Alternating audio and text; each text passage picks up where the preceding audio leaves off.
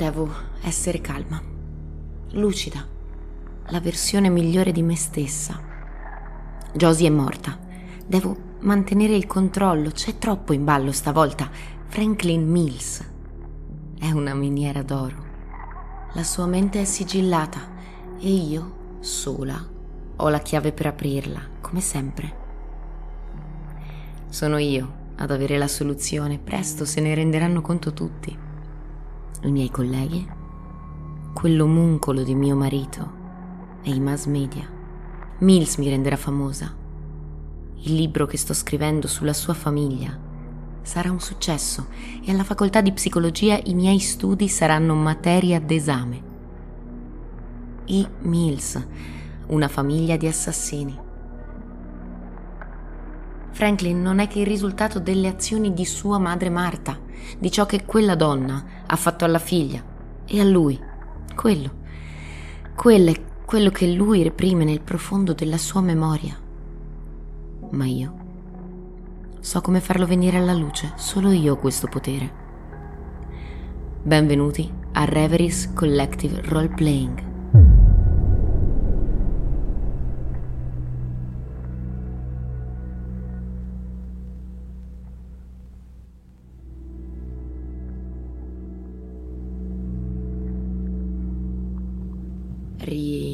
Ri- rinfilo la, la mano all'interno della borsetta e stavolta gli mostro la foto di sua madre. Quella vecchia stronza. L'unica cosa ha fatto di buono è togliersi dal mondo. Sono contento, sì sì. Sì sì, sono contento. Vuoi entrare qui dentro? Eh? Pensi che ci sia qualcosa di particolare? Eh? Qualche legame? Eh? Qualche sentiero? Eh? La mente del criminale. Non c'è niente. Io non ho fatto niente. Sono loro, loro che mi vogliono incastrare. Io non ho fatto niente. Non pensare che ve la caverete, né tu né tutti quegli altri. Faccio causa a tutti, a tutti faccio causa. Con uno scricchiolio mi sono affacciato di nuovo sulla stanza per vedere Mills avere questo sfogo e accusarci trattengo un moto di, di rabbia, di stizza, di quasi di violenza, stringo, stringo i pugni, mi faccio coraggio senza guardarlo direttamente e gli dico comportati bene Mills, comportati bene, porta rispetto per quella donna. Lui non ti risponde. Giureresti che ti sta guardando però. Ti senti il suo sguardo addosso.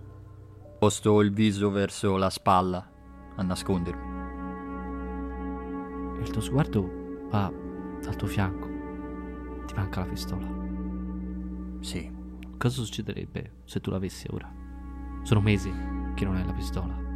Non lo so, certo non potrei usarla in questo momento. Anche se ce l'avessi, c'è la guardia.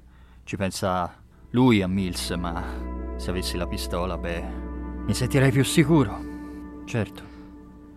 Hai ancora la fondina. Hai la fondina vuota. O l'hai lasciata a casa? No, l'ho lasciata a casa. Non, non sono venuto vestito da poliziotto, non, sono venuto disarmato. Quasi disarmato, ecco. Non ho. Non ho armi con me. Non ho armi visibili, quindi non, non ho fondine. Ho solo la mia borsa con il termos, con il caffè che mi ha preparato Amy. Quello sì, quello nella mia borsa. Io lentamente mi propingo alla porta. Sono sempre molto rispettoso dentro questa casa, lascio fare alla dottoressa perché penso che sia l'unica persona che possa veramente dare una mano, una svolta al caso.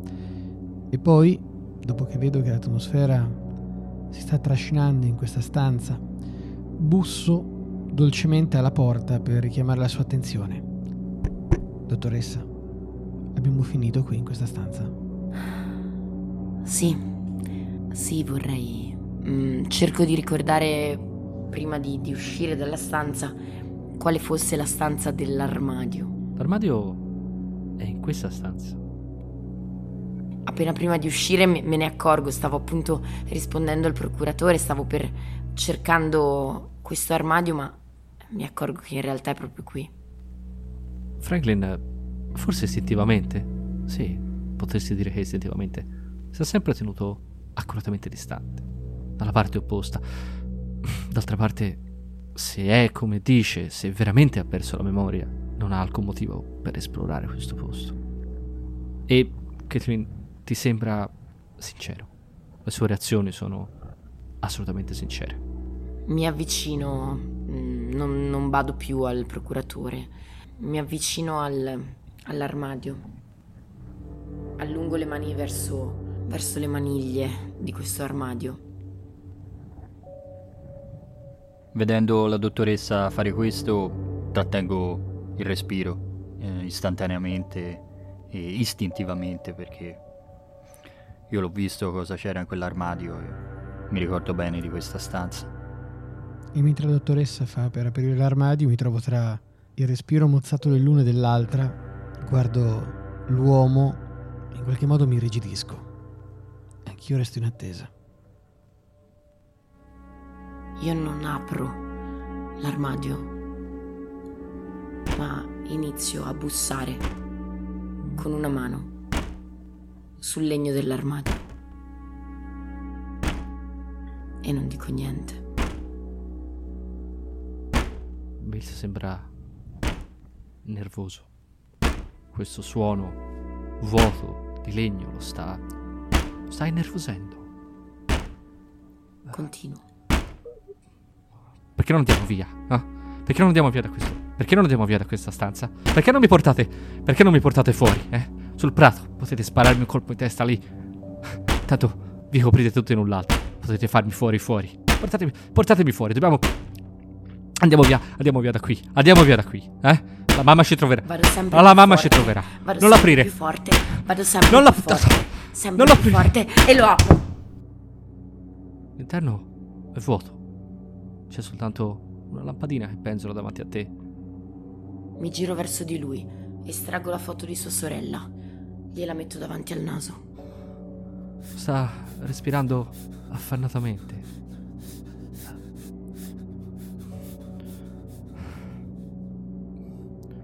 Dovremmo aspettare per lei. Tornerà da scuola da un momento all'altro. E come l'accoglieremo? Sei stata brava? Bene. Altrimenti... E lancia un'occhiata intimorita verso l'armadio, abbassando subito lo sguardo. Mi dirigo verso l'armadio di nuovo, mostrandogli sempre la foto. Lui si tiene accuratamente a distanza e sembra distogliere lo sguardo. L'armadio è vuoto. Non c'è niente. Ci sono delle scatole, qualche scatola di cartone, sì, sullo, sullo scaffale in cima. C'è un, sì, forse un mucchio di vestiti in un angolo. È buio qui dentro. Mi dico, gli dico affacciandomi all'armadio aperto. In cambio tieni un piagnucolio spaventato. Era buio. Buio. Buio e freddo. Sì. Eri solo. Non mi chiudete nell'armadio, però, eh. Qualsiasi cosa, confesso. Qualsiasi cosa. Confesso tutto quello che volete. Firmo tutte le carte che vi pare. Ma non ficcatemi lì dentro. Non li sopporto i posti chiusi. Io faccio un passo per entrare nell'armadio. Sono un fascio di nervi nel vedere questa scena. Sono una statua di sal. Di nuovo, nel- di nuovo nell'armadio. È entrata di nuovo nell'armadio. Sta. Si sta sbirciando. Sta sbirciando quello che stai facendo, Caitlin. Ti sta guardando con delle occhiate rapide, incredule forse, confuse e allo stesso tempo impaurite. Ti guarda e distoglie lo sguardo. Non ti vuole guardare lì dentro, non ti vuole vedere lì dentro. Guardami, Scuote la testa facendo tintinnare le sue manette. Franklin. Guardami. Come ti chiamava tua sorella, Frankie? Tu che cazzo ne sai? Ah? Fate la verità con questa storia. Io non ho fatto niente. Ma questo posto non mi piace. Questo posto non mi piace. No, non mi piace. Puzza. Accosto una delle due porte dell'armadio e inizio da dentro a battere sulla porta interna. Oh, si sta innervosendo molto. Lo vedete che la guardia ha bisogno di tenerlo per un gomito perché sta, si sta scuotendo, le sue manette tremano, i legami che ha ai piedi tremano, ha paura, è impaurito. E poi improvvisamente si blocca. Aidan ti sta fissando. Ti sta fissando con uno sguardo maniaco. E per un attimo vedi una schiuma di sangue formarsi attorno alle sue labbra. Rimango paralizzato. Poi, con eh, un notevole sforzo, mi, mi allontano e distolgo lo sguardo, mi porto la mano a, alla fronte come se mi, mi fosse venuto in mente qualcosa, mi avesse colpito qualcosa in quel momento. Mi ritraggo, faccio rumore, non, non mi curo di quello che ho dietro. Potrei anche rischiare di inciampare, di, di barcollare, di cadere. Joshua, cosa fai? Lo vedi? Beh, sia Mills fermo e sta fissando Aidan con uno sguardo maniaco. La guardia che lo tiene saldamente per il gomito. E Aidan che ha questo colpo all'indietro, Caitlin sta, sta ancora battendo all'interno dell'armadio. Sta cercando di ricostruire qualcosa del passato di Mills. Cosa fai? I miei occhi sono fissi su un punto preciso, che è esattamente quel gomito che la guardia sta facendo fatica a tenere.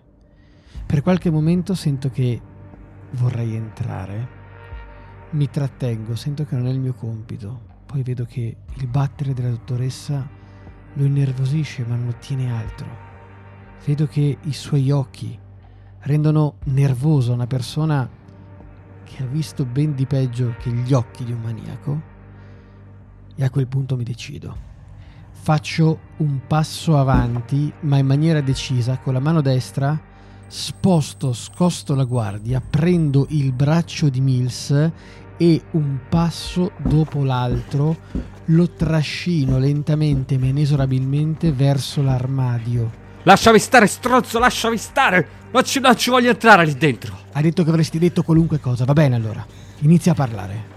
Chi era? Non sei tu, allora chi era? Non sei tu, allora chi era? Vieni e faccio un passo dopo l'altro, facendo rimbombare sul pavimento di legno ogni singolo passo che faccio.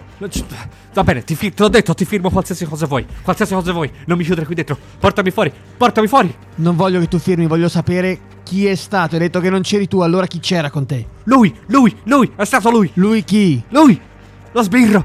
Lo sbirro! Non è vero, figlio di puttana! Non è vero! Non mentire. Io continuo a tirare nel frattempo sto tirando verso il... Apro la porta dell'armadio. Dottoressa, esca. Io sono. sono lì, vorrei. vorrei rimanere dentro con lui. Lo faccia entrare. Prendo per un braccio, guardo la dottoressa, vedo che nei suoi occhi c'è decisione, sento che non ha paure, lui è vero che è un pluriassassino, ma se lei sa quello che fa, per un attimo il cinismo prende sopravvento. Prendo il braccio, lo lancio dentro e chiudo le porte con le mie mani e poi mi ci metto appeso per fare in modo che non esca. Io ho distinto preso in mano e la tengo stretta la mia bomboletta al peperoncino. Non, non la estraggo, però ce l'ho in mano. Mills è nel panico più totale. Inizia a battere la testa contro l'armadio. Violentemente. Una, due, tre volte. Tu! Tu! Dall'altra parte, tu! Lo so come ci si sente a voler uccidere la propria madre. Eh? Pensi che non lo sappia? Pensi che non lo sappia, brutto stronzo? Io a quel punto inizio a battere come la dottoressa batteva dall'interno, io batto dall'esterno, i pugni ritmicamente, sempre più forte, la mia voce va oltre i pugni, valica il rumore che fanno. Dimmi dov'è il ragazzo? Dimmi dov'è il ragazzo? Tiene sempre la stessa risposta. Mills è sempre più in crisi. Tua madre, eh? Sì, eh? Io volevo uccidere mia madre, sì, anche tu, eh? Ah, Siamo, lì- siamo uguali, io e te, siamo uguali! Continua a battere la testa sempre più in crisi, ha quasi delle convulsioni. Io allungo una mano, gli accarezzo una mano. Non riesci a calmarlo, è troppo preso. Sono tutti gli estremi per un abuso. Lui continua a battere 5, 6, 7, 8 volte. Alla nona volta prendo, mi tolgo, l'armadio si apre e lui finisce faccia a terra. Mi volto completamente da lui, prendo la mano con la quale mi copro la bocca, guardo per terra. Cerco di darmi una calmata, di riavere il contegno. Dottoressa, il tour di questo luogo di morte è finito e possiamo passare al prossimo? O pensa che serva fare il giro del tinello, del bagno, della vasca, della cucina e di tutto il circondario? Io penso che dobbiamo trovare il modo di aprire questo scrigno. Procuratore. Dottoressa. Dottoressa, lei da quant'è che sta studiando il caso? Me lo dica, la prego. Dal giorno successivo Perfetto, alla quindi tragedia. quante settimane? Ah, mesi. Perfetto. Dottoressa, i suoi metodi in mesi non hanno dato alcun risultato. Abbiamo tre ore. Anzi no, riguardo l'orologio nervosamente. Abbiamo due ore a partire da adesso. Deve fare di meglio, deve fare qualcosa di diverso. Dobbiamo fare qualcosa di diverso. Il mio mestiere non è quello di studiare carte, procuratore. Il mio mestiere è quello di lavorare con le menti. Dottoressa, abbasso molto la voce. Mi avvicino a te. Senti il profumo del cappotto, che in questo momento sembra creare quasi una cappa di intimità tra noi due, in mezzo allo squallore e all'odore di muffa che c'è in tutta la stanza e nell'intera casa. Dottoressa, mi perdoni. Da quando l'ho vista lavorare con il suo paziente, con Mills, detenuto, la cosa che mi arriva è che lei, misuro molto bene le parole, ti guardo negli occhi, cerco di essere affabile, faccio molta fatica. Sia più interessata ai meccanismi della sua mente che non a capire dove e se c'è ancora una vita da salvare. La prego di ricordare che c'è forse una persona che ha le ore contate. Potrà studiarlo tra oggi e il momento della sua esecuzione se desidererà. Ma noi siamo qui per ottenere un risultato. Risultato. Li ha visti quei giornalisti fuori? Li ha visti a cui abbiamo sorriso? Che ci hanno fatto le domande? Cosa vuole che dica che siamo degli incompetenti? Che non riusciamo a tirar fuori nulla se non delle chiacchiere? Dottoressa, Detroit ci sta guardando. La nazione ci sta guardando. Dobbiamo dare una risposta. Io, lei, quest'uomo, e indico ovviamente il poliziotto fuori dalla porta che stava barcollando fino a poco fa. E dobbiamo farlo adesso. E il tempo stringe, dottoressa.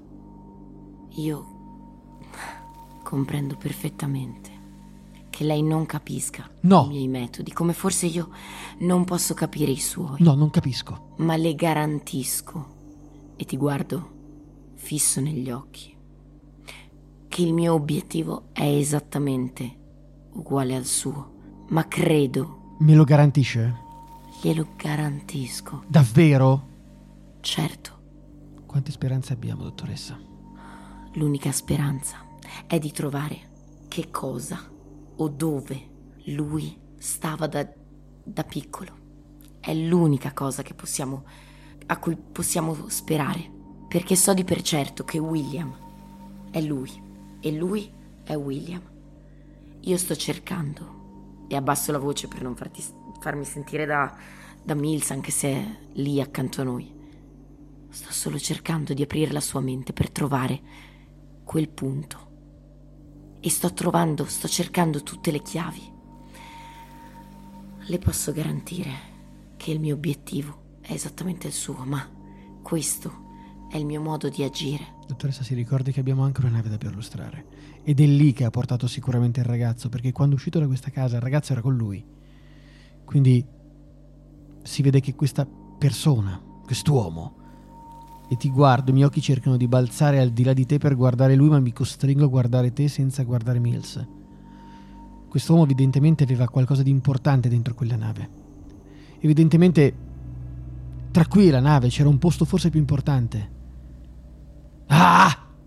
Non lo so. Mi volto, sbuffo. È vero, procuratore. C'è la nave. Se la sente? Sì, sì, la nave, certo. Immagino che sia lì la risposta, sia lì il bambino. E lei invece? Mi avvicino, mi faccio piano piano avanti a te. Lei non ricorda niente. Non ci sono altri ricordi che anche nella sua di memoria si sbloccano. Io non c'ero, la dottoressa non c'era. Solo lei e quell'uomo, non lo indico. Non lo guardo, ma sai perfettamente di chi sto parlando alle mie spalle. Eravate qua presenti. E a lei non viene in mente nessun particolare. Era molto buio. Era, era freddo. Umido. Pieno di quell'acqua sporca. Mi aveva picchiato. Aveva picchiato forte. Non ho visto praticamente niente. C'è un altro ricordo, Aidan. Mills in questo momento è caduto a terra, sta, sta piagnucolando, provato da, dall'esperienza che, a cui l'avete costretto, violentemente anche. Si sta, per quanto gli è possibile, si sta rannicchiando in una posizione fetale. E nelle tue orecchie risenti le urla di quella donna, l'orribile suono di Franklin che mastica,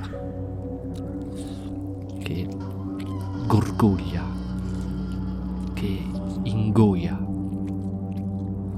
un suono umido, rivoltante, la, la luce della lua torcia che si riflette su quell'acqua oleosa, il fetore di di scarico di ruggine che ti soffoca, che ti penetra. Il volto pallido di un bambino in questa oscurità opprimente che ti circonda. È un'ombra che cresce sempre di più, che torreggia sopra Mills.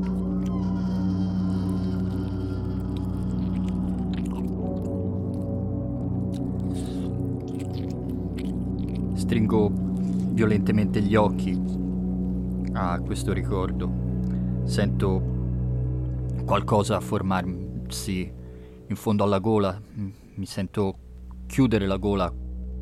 Respiro quasi a fatica e ho un sapore metallico, sporco.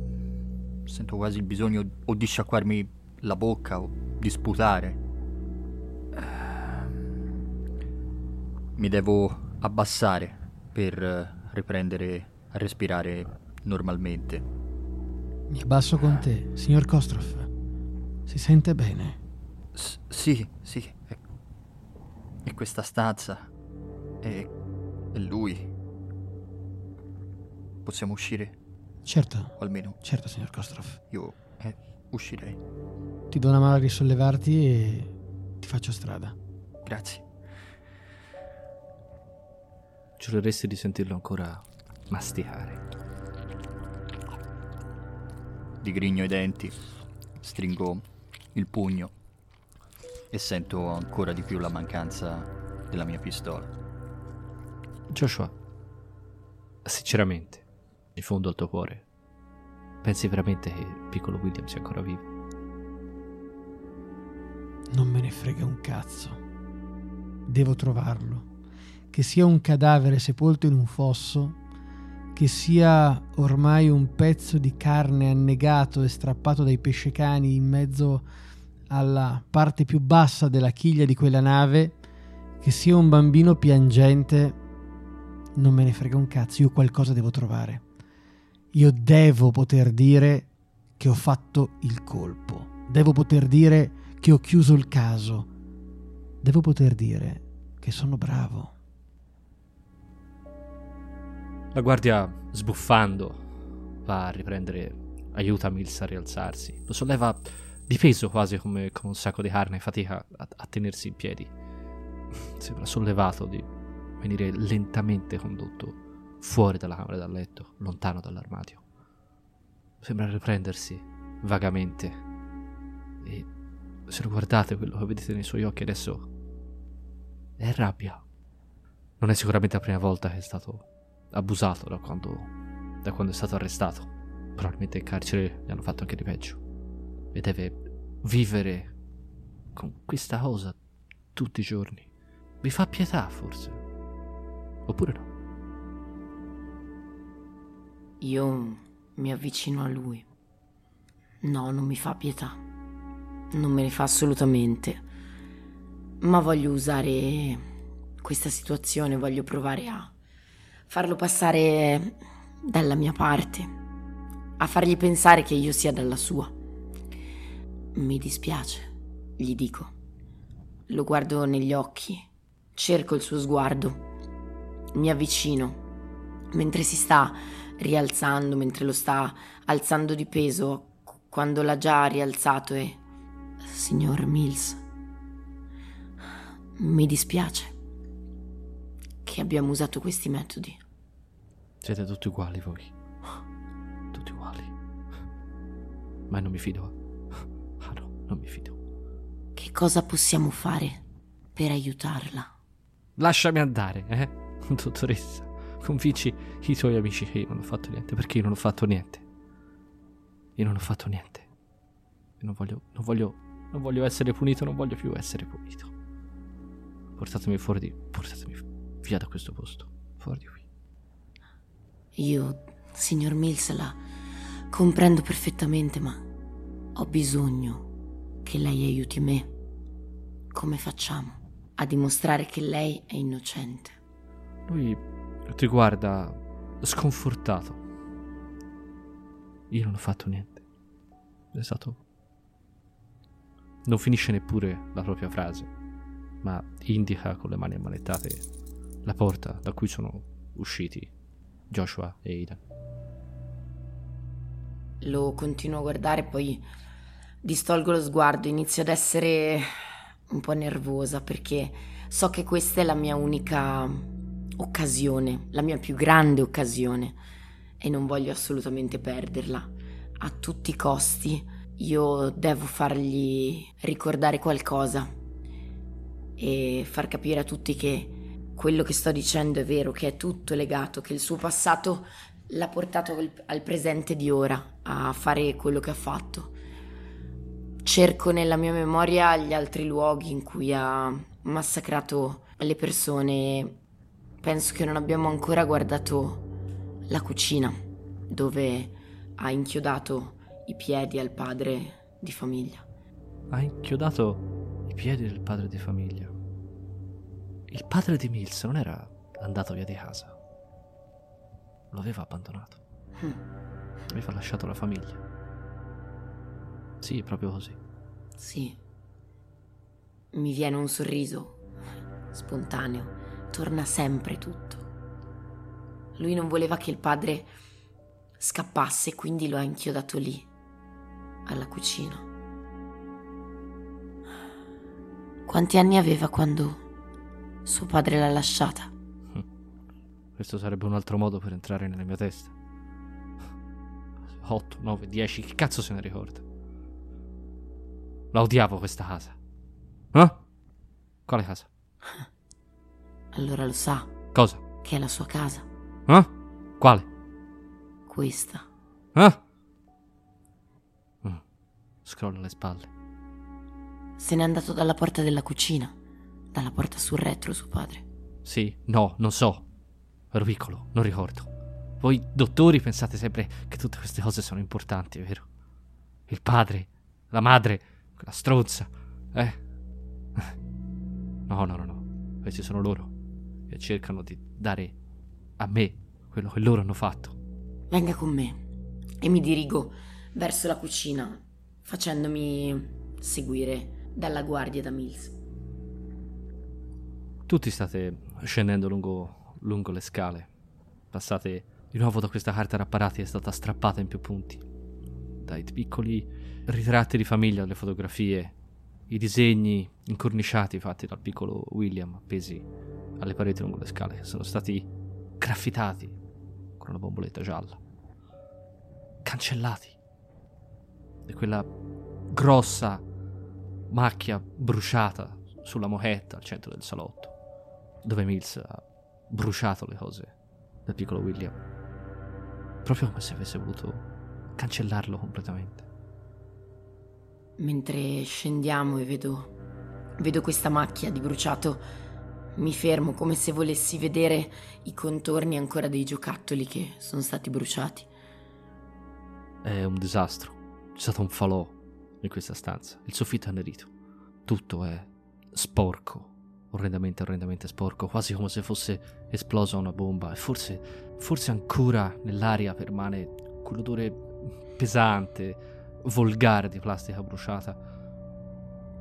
Joshua, c'è anche quell'odore c'è anche quell'odore di sigarette. E giureresti che sia adesso che l'hai viste prima. Virginia Slim. Dalla cucina forse. Forse viene dalla cucina. Mentre sento l'odore vado a rimettere la mano in tasca del cappotto e ritiro fuori le sigarette che ci avevo infilato, le riguardo. Quante ne mancano all'interno del, cap- del pacchetto? Sono 19, ne manca solo una. Ne manca solo una. Rimetto il pacchetto in tasca. Pian piano vado verso la cucina.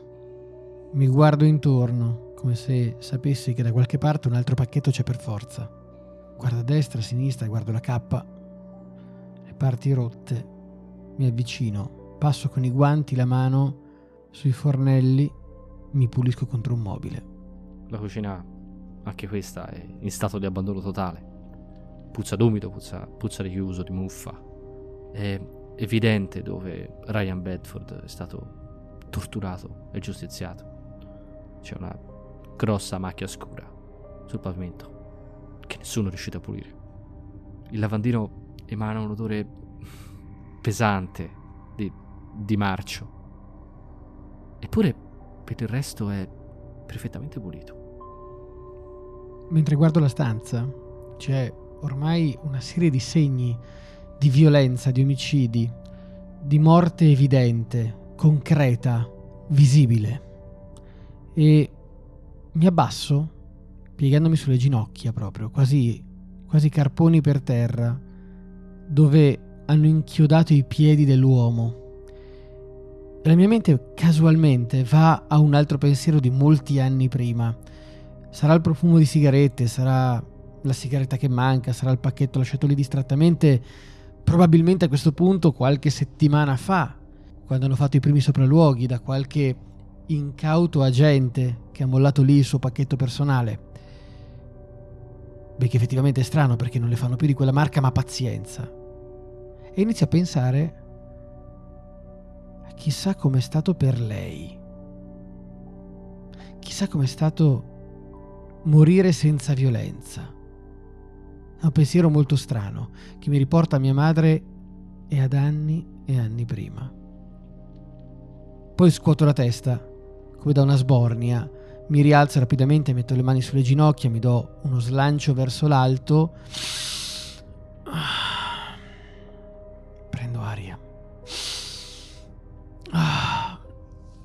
Bisogno di uscire un secondo in realtà non lo sto dicendo a nessuno, probabilmente lo dico a me e forse lo sente chi mi passa di fianco e velocemente vado verso l'esterno, guardo se ci sono ancora i giornalisti, tengo la porta aperta e inizio a respirare aria pulita, anche se nelle narici un po' di quel profumo di sigaretta è rimasto come se non volesse andarsene via. Oh, non se ne vuole andare. È proprio lì riesci a sentirlo, solletica dei tuoi, dei tuoi vecchi ricordi. Sono fuori, faccio qualche altro passo, prendo il mio fazzoletto e mi soffio il naso, quasi come a voler buttare fuori non solamente il profumo, ma anche il ricordo. Fuori piove più forte di prima. La pioggia è aumentata. I giornalisti sono scomparsi, sono andati a ricercare qualcos'altro. Andati a inseguire l'ultima news. È desolante fuori è deprimente. Di giocattoli abbandonati sul prato ti guardano, fradici di pioggia. Guardo la mia auto, guardo fuori, oh cazzo, e mi rendo conto che mi sta piovendo in testa. e quindi e mi rendo conto anche che non ce n'è quindi perché in realtà l'ombrello è ancora in macchina. Guardo ancora la macchina, guardo la pioggia, vorrei stare fuori. Dentro... Ah, Dio. Mi volto e mi reinfilo all'interno dell'inizio del corridoio della casa, aspettando che chi dovere abbia finito di fare ciò che deve, per andare finalmente verso il secondo luogo. In disparte al piano terra, appoggiato a una parete, osservo quello che fa il procuratore. Ho visto che è uscito. Per un attimo sarei voluto uscire anch'io. E poi lo vedo tornare fradicio. Forse ho fatto bene a non uscire, non, non mi piace la pioggia, non, non mi piace bagnarmi. E fuori è freddo, in realtà è freddo anche qui. Quel freddo, quell'umido mi ricorda l'acqua scura, nera, buia, in fondo alla nave. Ti senti così disarmato, così inerme, senza la tua pistola. Sempre stata lì, non l'hai, non l'hai mai usata in realtà. L'hai mai usata? No, forse no. No, no, non, non mi è mai capitato. Da una parte avrei voluto, però no. Ti dava un certo senso di sicurezza, ti rendeva... ti rende? Ti rendeva quello che sei, un poliziotto. Certo, un poliziotto. Sì, è la mia vita. Non sarebbe meglio? Sarebbe meglio se tu adesso avessi la tua pistola. Sarebbe molto meglio. Mills sta scendendo le scale. Sarebbe così facile se solo avessi la tua pistola. Sì. Sì, sì. Anche se una parte di me ha esultato quando il procuratore lo ha chiuso in quell'armadio. Se l'è meritato. Non ho provato pietà. Non provo pietà per un- una bestia simile. Il procuratore adesso è in piedi nel corridoio, proprio dove stavi tu quando portavi in collo il piccolo William, proprio a un passo dall'uscire da questa casa.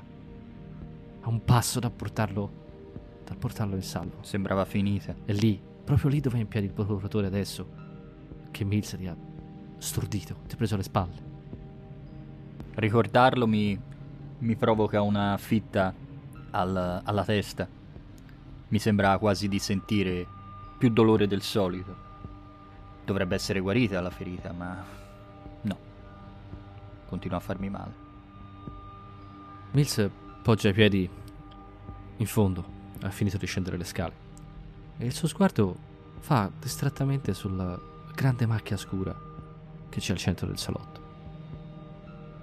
Sembra mm, confuso, forse, assente. Non gli rimarrà niente.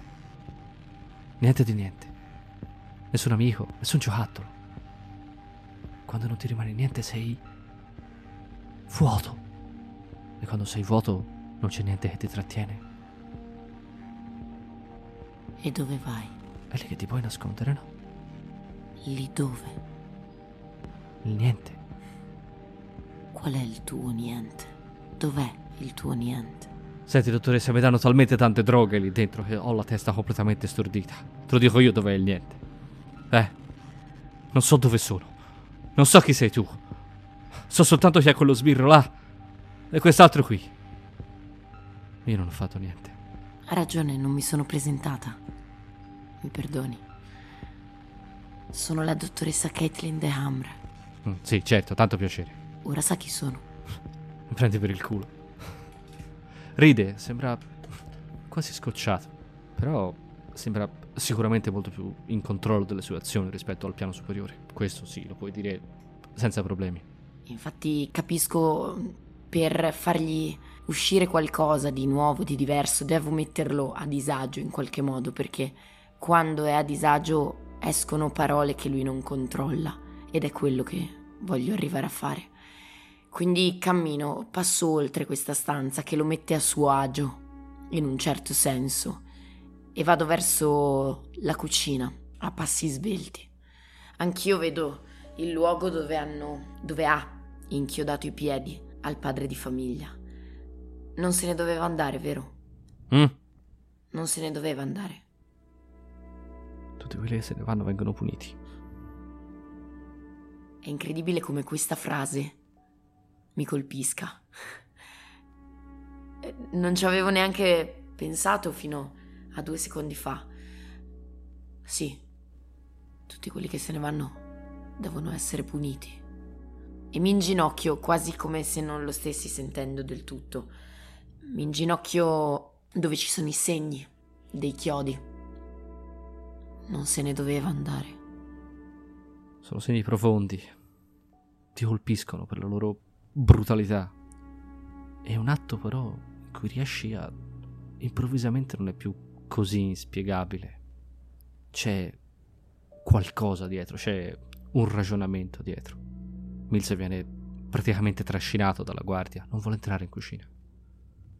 È stato orribile.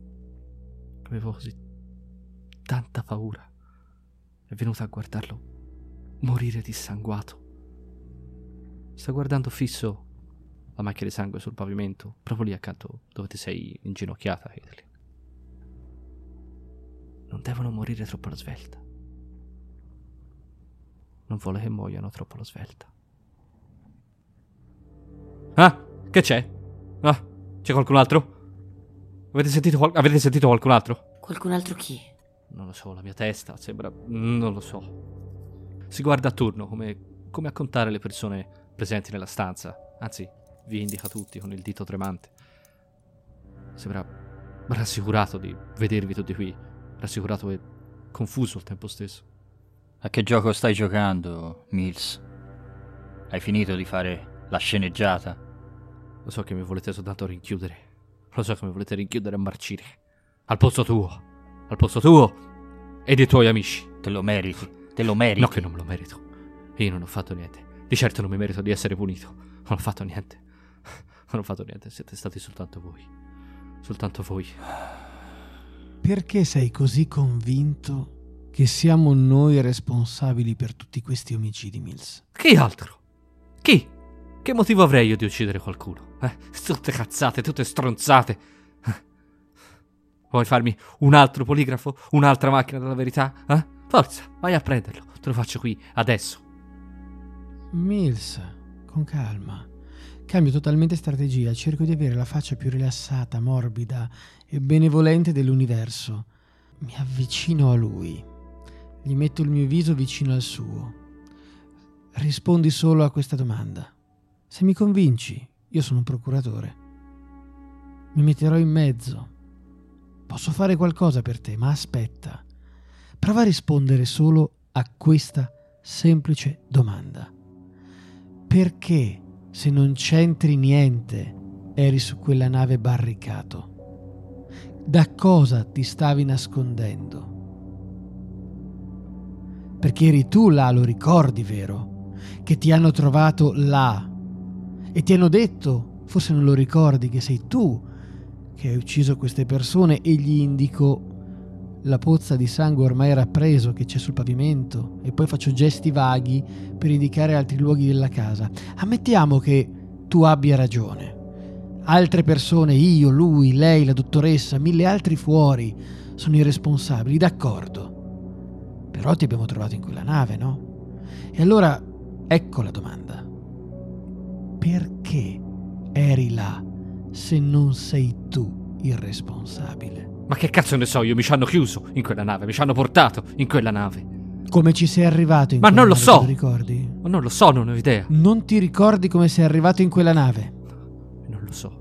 Io non lo so, io mi ci sono svegliato in quella nave. Quindi non sai nemmeno se hai ucciso queste persone. Io non ho ucciso nessuno, te l'ho già detto, stronzo, non ho ucciso nessuno. Hai detto che non ricordi come sei arrivato su quella nave, giusto? Mi ci hanno portato. Quindi se non ricordi qualcosa potresti non Mi ci ricordare. avranno portato, tu mi ci hai portato tu. Mi ci hai portato tu. ecco chi mi ci ha portato. Ecco, capito, dottoressa? Eccolo chi mi ci ha portato su quella nave. Io non ho ucciso proprio nessuno, non ho fatto niente. Mi alzo. Un sorriso amaro mi solca il viso e inizio a scuotere la testa. Perché tu eri scappato, vero? Tu eri scappato da qui. Da dove? Ma certo, tu eri scappato da qui. Le avevi lasciate sole. Da lei? Da lei. Eri scappato da lei. Sembra particolarmente confuso. Sta annuendo e contemporaneamente scuotendo il capo. Lei però era arrabbiata perché eri scappato. Prende un profondo respiro. Sembra voler dire qualcosa, le sue labbra screpolate si muovono, tremano, ma non risponde. Lei urlava o stava in silenzio? Lei ti puniva. Ha punito anche lui e indicò la puzza. Riuscivo a sentire i suoi passi mentre si avvicinava. Dovremmo, andar- dovremmo andarcene subito. Oppure ci troverà. Allora, che state aspettando? Portatemi fuori da qui, no? Si arrabbierà di nuovo se te ne vai. Se scappi di nuovo da lei. Io non voglio essere punito.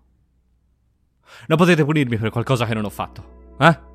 Abbiamo finito con tutta questa storia? Verrai punito. Ributtatemi in carcere, buttate via la chiave. Che cazzo me ne frega a questo punto?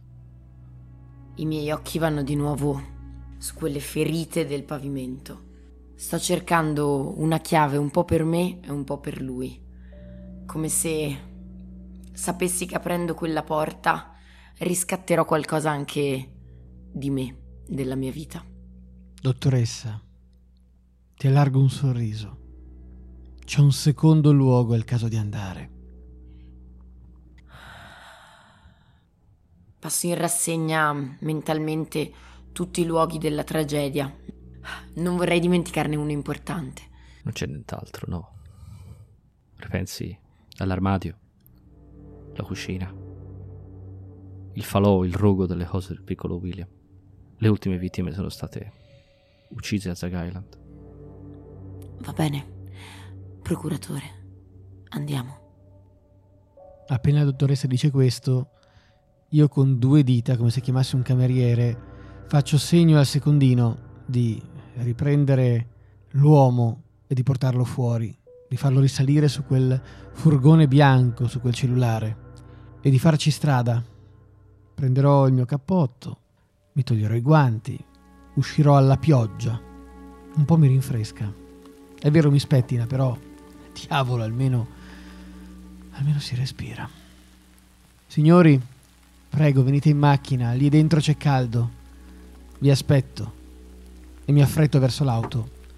Accendo il riscaldamento, l'aria condizionata e li aspetto mentre arrivano. Io per un po' lo guardo allontanarsi. Mi, mi stuzzica questa persona. È completamente diverso da me. È all'opposto probabilmente a dei principi, dei valori che io non, non condivido, non, non trovo. A me di trovare davvero quel bambino non interessa. Quello che voglio è trovare la verità di questa mente. È molto più interessante che un bambino. Di bambini ce ne sono tanti. Non è questo che mi preoccupa in questo momento.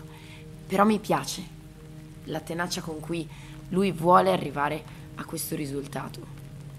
E mi si stampa un sorriso in volto. Anch'io tremo appena usciamo dalla porta. Fa molto freddo. L'umidità è molto alta. Quindi mi chiudo meglio nel mio cappotto e a passi svelti mi avvio alla macchina. Mentre lei si sta avvicinando, mi guardo ancora a mezzo volto dentro lo specchietto retrovisore e verbalizzo a voce alta, piccolo stronzetto, dove sei? Corro il più veloce possibile alla macchina. Anch'io non voglio prendere freddo, non voglio bagnarmi e la promessa di una macchina calda mi rinfranca un minimo, anche se so che presto sarò a Zag Island, presto sarò di nuovo dentro quella nave. Cerco di non pensarci, non pensarci troppo almeno e in questo modo entro dentro la macchina del procuratore. Di nuovo dietro. Accanto a me ripongo la borsa a tracolla con cura, la accarezzo, sento o immagino di sentire il calore del thermos che mi ha preparato Amy. Cosa è successo a Amy e a Dominic? Quella foto. Quei segni sul suo collo. Non lo so, non è vero, non, non è vero. Può essere una cosa che mi sono immaginato. Vedo talvolta certe cose. Però basta chiudere gli occhi, basta stringere i denti e poi passano. Basta spengere il telefono. L'ho spento. Sì, e mi sarà in pensiero, però è sempre in pensiero. Ti sentiresti così più al sicuro se tu avessi la tua pistola. Sì, probabilmente sì. Mi darebbe sicurezza. Mi farebbe sentire più, più forte. Forse non avrei paura nel guardare quella bestia negli occhi e forse gliela punterei in faccia.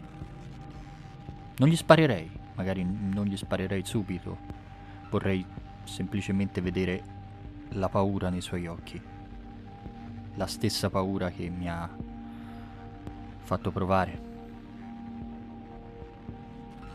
Mi ruoto, mettendo la mano sul poggiatesta accanto al mio. Ti guardo. Signor Kostrov? Sì. Tutto bene? Andiamo? Sì, sì. È, è caldo qui dentro, si sta, si sta bene. Sì, sì, ne sono felice. Avremo qualche minuto per scaldarci? Sì, sì. Tutto a posto? Eh, no, è che sto pensando... Alla nave non è, un, non è un bel ricordo, ma lo sa, insomma. Certo. La stessa mano, dal poggiatesta in pelle, scivola sul fianco, arrivando quasi morbidamente sulla tua gamba, accanto a me. Ti sorrido. Dottoressa, tutto bene? Benissimo, la ringrazio e sento ovviamente questo contatto. Ho un attimo di... ok, um, però ritrovo subito la plomb che mi contraddistingue ovviamente. Tolgo la mano dalla tua gamba, lo metto sul volante. Allora andiamo. Metto in moto in grado la prima. E partiamo.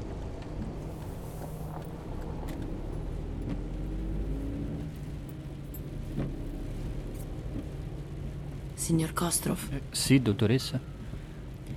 Io so che per lei è molto doloroso ricordare quei momenti. Certo. Ma qualsiasi suono, qualsiasi immagine anche sfocata del ragazzo potrebbero aiutarci. A volte la mente umana è davvero misteriosa. Sì, io, come ho già detto, L'ultima volta che ho visto William era ancora nella casa. Stavamo uscendo. L'avevo messo in salvo. Era fatta. E poi è diventato tutto buio. E quando ho riaperto gli occhi era ancora buio. Qualcosa si vedeva, sì. Ho intuito di non essere più nella casa. Ero, ero da un'altra parte. E faceva freddo. Però è tutto quello che ricordo. Era buio, era puzzolente lì dentro. Sì, sì. Stringo le narici a, al ricordo, mi sento di nuovo nel naso quell'odore. Pesante. Di olio di scarico. Anche di... Di ferro. Di ferro, di ferro. Caitlin, ti sei voltata per parlare con Aidan? Lo stai guardando? Oh. Sì, sì, sì, mi sono... mi sono voltata per parlargli. Voglio ovviamente vedere le sue reazioni, mi interessano quasi più delle sue parole. C'è, c'è qualcosa che ti fa... Beh, che ti solletica, che ti mette la pulce nell'orecchio. C'è qualcosa di strano in Aidan. Il modo in cui risponde certe sue pause, certe esitazioni. Il modo in cui cerca le parole, qualcosa... Eh, beh, un linguaggio corporeo, il modo in cui si pone. Non ti sta mentendo, no, non ti sta mentendo. Però forse non ti sta raccontando tutto. Come le dicevo, a volte basta un suono, un odore. Aprire per un istante gli occhi, non si ricorda null'altro. Mi appoggio quasi schiacciandomi alla poltroncina della, dell'auto. Mi sento osservato. Cerco di non avere particolari reazioni, cerco anzi di fare un mezzo sorriso e scuoto il capo. senza dire una parola. Scuoto solo il capo e sospiro. Qualcosa hai visto? Forse non vuoi ammetterlo neppure con te stesso, Aidan. Qualcosa, qualcosa hai visto. Sicuramente non devi ammetterlo con la dottoressa. Non dovresti parlarne con nessuno. No, non ho visto niente. Non devi parlare con nessuno di quello che hai visto nel ventre della nave arrugginita. Alla fonda, a Zack Island.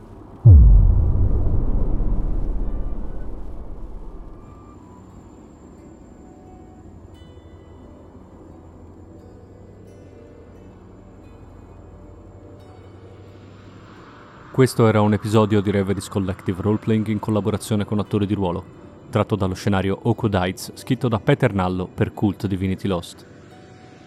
Le nostre voci dal buio sono Alessandra nel ruolo di Caitlin The Hammer, Fabio nel ruolo di Joshua Katz, Marco nel ruolo di Aidan Kostroff e io Tommaso sono il narratore. Musiche ed effetti sonori utilizzati con il consenso degli autori, Potete trovare Reveries Collective Roleplaying e attori di ruolo su Facebook, Instagram e Twitter, oltre che su YouTube e le principali piattaforme di podcast. Ascoltate il buio.